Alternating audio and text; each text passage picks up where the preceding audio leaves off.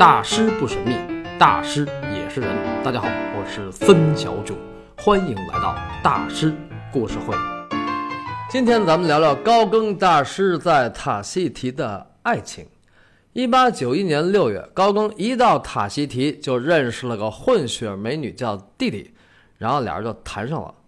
但是肯定是长不了的啊，因为这个弟弟呢不算是良家女子。弟弟这个名儿吧，就是胸的意思啊，就是胸部，啊胸部，所以最终两个人因为价值观的问题好说好散。弟弟走了以后呢，高更一个人越待越没劲，于是就开始了一场说走就走的旅行，其实就是一个没有目标的环岛之旅。高更住在塔希提岛的西北海岸，他一路向东来到了东海岸的一个地儿，叫塔拉洛。也叫塔拉瓦奥，塔希提东海岸还是比较原始的，因为那儿的欧洲人非常少。高更在塔拉洛找了一匹马，在海边策马疾驰，爽啊，拽啊，土著人的勇士。其实高更一直想成为的就是这种人。高更骑马到了附近的一个县城，叫法奥尼，也叫阿法奥内。走着走着，他听见一个土著人叫他：“哎，那个画人的家伙。”到我家吃饭吧。当然，土著人说的是毛利语啊。嗨嘞，蚂蚁，他们啊，这就是到我家吃饭的意思。高更当时的毛利语已经说的不错了，这个主要是跟弟弟美女学的。他当时挺纳闷儿，哎，这个毛利人怎么知道我是个艺术家呢？毛利人管画家、艺术家就叫画人的人。高更被主人请进了一个简陋的小木屋，屋里边男女老幼很多人。一个漂亮的中年毛利女人主动跟他搭话：“你去哪儿啊？干嘛去啊？”高更说：“我想找个媳妇儿。”那女人说：“要不我把我女儿送给你吧，长得特漂亮。”高更问：“她没什么病吧？”那女人说：“没有。”高更担心的是什么病呢？麻风病。和梅毒，欧洲殖民者不光给塔希提带来了所谓的工业文明，也带来了灯红酒绿、腐朽堕落的生活方式。塔希提的毛利人本来世世代代过着靠山吃山、靠水吃水的环保生活，没有工业，没有商业，没有上帝，人家有自己的神塔阿罗阿和希纳女神，是希纳女神，不是希腊女神。人家也有自己的生活方式和生存规则，但是这一切。都被工业文明摧毁了。白欧当时在塔希提是上层人，所以那儿的很多年轻未婚的毛利女子都喜欢找白人，包括他们的父母也是这么想的。所以十五分钟后，那个中年毛利女人带来了一个身材高挑的毛利姑娘，这个姑娘就是高更大师在塔希提的著名情人泰胡拉。高更有幅名作叫《蒂阿曼娜的祖灵们》。蒂阿曼娜就是泰胡拉，但是那幅画的模特并不是泰胡拉本人，而是另一个人，而且还是照着那个人的照片画的。有些朋友应该还听说过一个名字叫帕胡拉，也是高更大师在塔希提的土著情人。那么这个帕胡拉跟泰胡拉是不是同一个人呢？不是。高更一共去过塔希提两次，第一次的叫泰胡拉。第二次的叫帕胡拉，后来他又去了马可萨斯群岛，又找了一个毛利姑娘叫瓦库欧。这三个毛利姑娘岁数可都不大，按现在的法律，高更就得判了。瓦库欧和帕胡拉都是十四岁，泰胡拉更小，十三岁。十三岁的泰胡拉，要是按照当时欧洲人的审美标准，肯定不算是美女。首先肤色就不行，但是高更大师不这么认为，他觉得这个太胡拉太漂亮了。她身材窈窕，富有曲线美，全身上下都散发出拉斐尔式的平和。她的嘴唇如同雕塑家雕塑的一样，传神地表达出思想与接吻的愉悦和热情。我的心随之颤抖，她让我着迷，也使我恐惧。是什么占据了她的灵魂？这个大师很兴奋呐，一见佳人便喜欢，所以高更就跟泰胡拉的娘家人签订了契约，然后一块吃饭，这就是定亲饭的啊。吃完饭，俩人又去拜见了太胡拉的养母。养母住的木屋基本上属于豪宅，宽敞明亮，装修考究。太胡拉的养母比他的生母要年轻，而且有颜值有气质，温文尔雅。这个养母倒了一杯水，让屋里所有的人轮流喝了一口杯中水，这就是聘闺女的仪式啊。然后养母深情地看着太胡拉，问高更：“你脾气温和吗？”“是的，夫人。”高更特别谨慎。“你能给我女儿幸福吗？”“能。”“让她一周之后回家一趟，如果她不幸福，他会离开你。”养母就是让高更明白，虽然你们白人比我们地位高。但是如果婚姻不幸福，我们也绝不将就。高更被养母强大的气场给镇住了，半天没说话。其实那个养母比高更岁数要小，高更当时是四十三四，养母也就是三十左右吧。太胡拉的生母大约是四十岁。不过高更见这位养母的时候，并不知道她是养母，因为见面介绍的时候，太胡拉只说了一句话：“这是我的母亲。”所以高更就迷糊了。这女孩怎么俩妈呀？到底哪个是真的，哪个是亲的呢？后来他半天没说话，估计跟这事儿也有关，一直琢磨呢。聘闺女的仪式完毕了，高更和太胡拉拜别养母，又回到了塔拉洛。一进门，他就问丈母娘：“你为什么要欺骗我？”丈母娘不紧不慢地说：“那一位也是我女儿的母亲，是她的养母。按照塔西提的习俗。”孩子既属于亲生父母，也属于养父母。这个养父母就是为这个孩子建立信仰和日常行为规范，传授基本生活技能。像泰胡拉这女孩嘛，还得学这个打扫屋子和做饭什么的。生母跟养母闹清楚了，一对新人一起回到了高更在海边的家马太亚。这趟旅行可真是没白走啊，太刺激了！高更从见到太胡拉的第一眼起，他内心就嗨起来了。他和太胡拉吃完定心饭，不是要去见那个养母吗？出门的时候，在跨过门槛的一刹那，高更，我震惊地发现自己莫名其妙地感到焦虑、害怕，甚至恐惧。一瞬间，我的心脏停止了跳动。大师高兴大发了，心脏都早搏间歇了。这个不光是因为兴奋过度。高更在塔西提的时候，心脏一直不太好，经常需要服用镇静剂才能入睡，而且有时候他还吐血。才四十多岁啊！从1885年6月离开丹麦到1891年一到塔西提，多年的不规律生活加上焦虑紧张，高更的身体越来越差。到塔西提的时候已经很不好了。当初他在布列塔尼的时候，不是还有严重的肝病吗？哎呀。一切都是一腔热血闹的呀！好在他的女人缘一直不错，在巴黎有小裁缝朱丽叶，现在身边有毛利美女泰胡拉。泰胡拉举止柔美优雅，她的性感，她的气息，她的一切，让作为男人的高更一直兴奋着。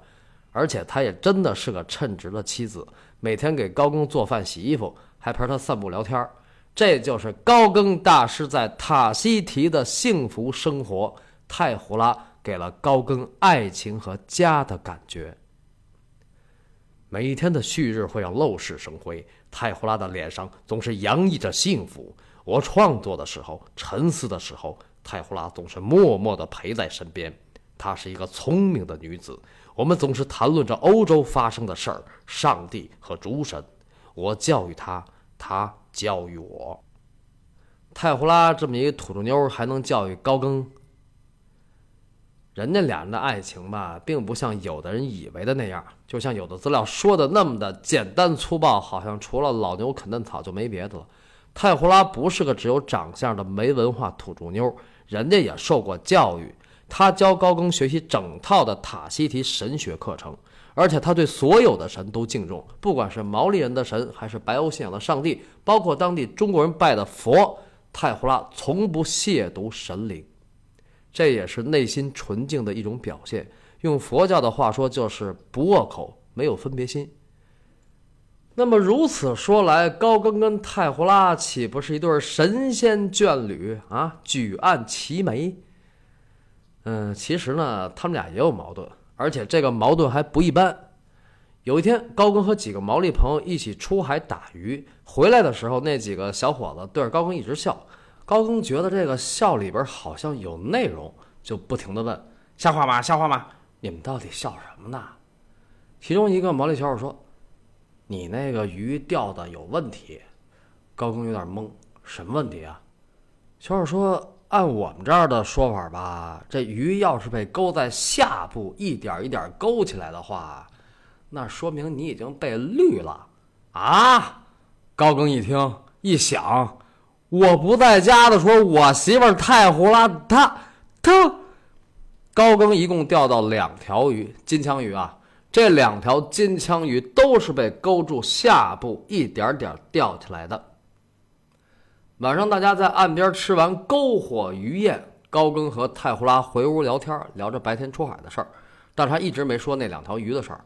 直到该睡觉了，他突然问：“那你现在的情人是你喜欢的吗？”“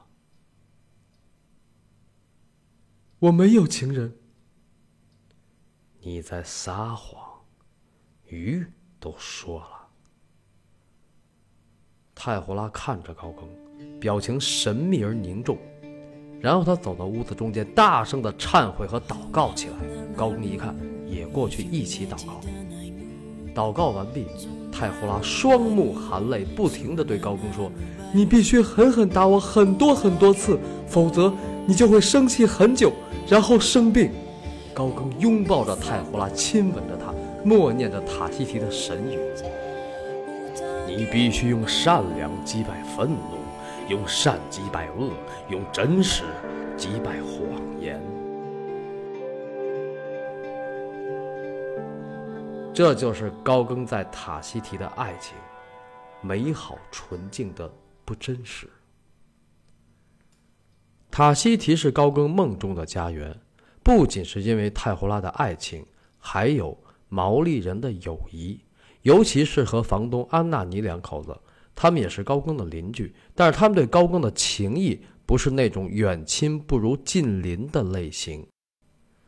在环岛之旅之前。有天，高更在那收拾东西，安娜妮一直在旁边看着，老半天，他才说了一句话：“你是不是要离开这里？”高更说：“不，我这只是个短期旅行，过几天就回来。”安娜妮不信，然后就开始哭。他的妻子也跑过来说：“跟我们一起生活不需要用钱。”然后他指着小木屋旁边的一个小灌木丛说：“也许有一天你会在那儿永远的休息。”刹那间，我发现我渴望在那个小灌木丛下面永久的歇息下来，在那里没有人会来打扰我。安娜尼的妻子还说：“你们这些欧洲人总说会留下来，可是等我们喜欢上你们之后，你们就会离开。你们总说还会回来，但是你们从来没有回来过。”高更有多久没有听到这样的话了呢？这样的被人喜欢和依赖，而且没有任何欲望和要求，安娜尼夫妇把他当成了亲人呐。但是在所谓的文明世界，在欧洲，在法国，在丹麦。高更没有安娜尼夫妇这样的亲人和泰胡拉那样的爱人，他的身边没有那么看重、那么欣赏他的人。刚租上安娜尼木屋的时候，高更和他们两口子还不熟，但是安娜尼每天都过来看高更画画和做雕刻。他很认真地对高更说：“你跟别人不一样，你能做别人做不了的事。”这是一个野蛮人或孩子的语言，只有野蛮人或者孩子才能把艺术家想象成有用的人。文明从我身上渐渐地消失了，我开始简单的思考。每天早晨，太阳依然升起，光辉灿烂，我变得清心寡欲、文静、和气。二零一七年有部法国电影叫《爱在他乡》，说的就是高更大师在塔希提的事儿，拍的特别好，可惜国内没有上映过。也是，我们的院线怎么会上这种超小众、超赔钱的电影呢？有人说谁说的？《挚爱梵高：星空之谜》不是上映了吗？也是二零一七年的。高更在大众中的知名度怎么能跟梵高相比呢？这也是他特别委屈的地方，尤其在国内，绝对是超小众、超小众的群体才会关注。高更大师一生去过两次塔希提，这期讲的是第一次。高更的第一次塔希提之旅，不管谁讲，内容上都大同小异，因为基本事件都是来自于他写的那本书《诺阿诺阿》。当然，因为这个节目整体结构的节奏问题，有很多事儿我就没时间讲了。感兴趣的朋友可以去当当搜一下《诺阿诺阿》，不知道还有没有。因为高更大师在国内太不出名了，所以出版社都不爱出。哎，还是那句话，这就是高更大师特别委屈的地方。希望我讲的东西能让更多的中国人了解高更大师，因为他真的真的很值得。但是，一百多年来一直有人说高更在《诺阿诺阿》里瞎编了很多的内容，包括他和泰胡拉的爱情，有那么美好吗？这个我不多说，因为说什么在他，信什么在你。讲到这儿有一个问题啊，就是高更第一次到塔希提，虽然很快乐、很眷恋。自己也变得很美好，但是他为什么还要走呢？这个呢，有一点大家一想就能明白，他一个法国白欧来到一个土著地区，怎么可能那么美好呢？我倒不是说高更大师在这个诺阿诺阿里瞎编啊，但是他怎么着也得水土不服吧，对吧？虽然在书里他把自己写的特别爽，跑男捕鱼，他自己做过香蕉宴，就是烤香蕉。但是毛利人那种饮食习惯，高更不可能很习惯。他馋了也去帕皮提买罐头吃，都是欧洲进口的。虽然泰欧拉天天给他做饭，但是他在给法国朋友写信的时候，比如那个他在巴黎的邻居丹尼尔啊，就那富豪一代，给他写信的时候，经常说的一句话就是：“这儿的饭太难吃了。”哎呀，就冲这吃，当时高更大师也没打算在塔希提待一辈子。他给梅特写信也是这么说的，啊，高更这边有太胡拉，那边还给梅特写信，啊，是啊，这不是还没离呢吗？而且那时候他也没打算离，当时高更一点离的念头都没有，来塔希提就是为了创作，来采风充电，然后回巴黎大卖一批画，功成名就之后，跟梅特和孩子们共享天伦之乐。这是他一到塔希提的初心呐，所以高更在塔希提待了两年之后，终于踏上了开往欧洲的游轮。此番回国，他是憋足了劲儿，要在巴黎艺术圈笑傲江湖。所以大戏又要开场了啊！下期大师故事会，孙小囧继续为您讲述高更大师的艺术人生，风云再起。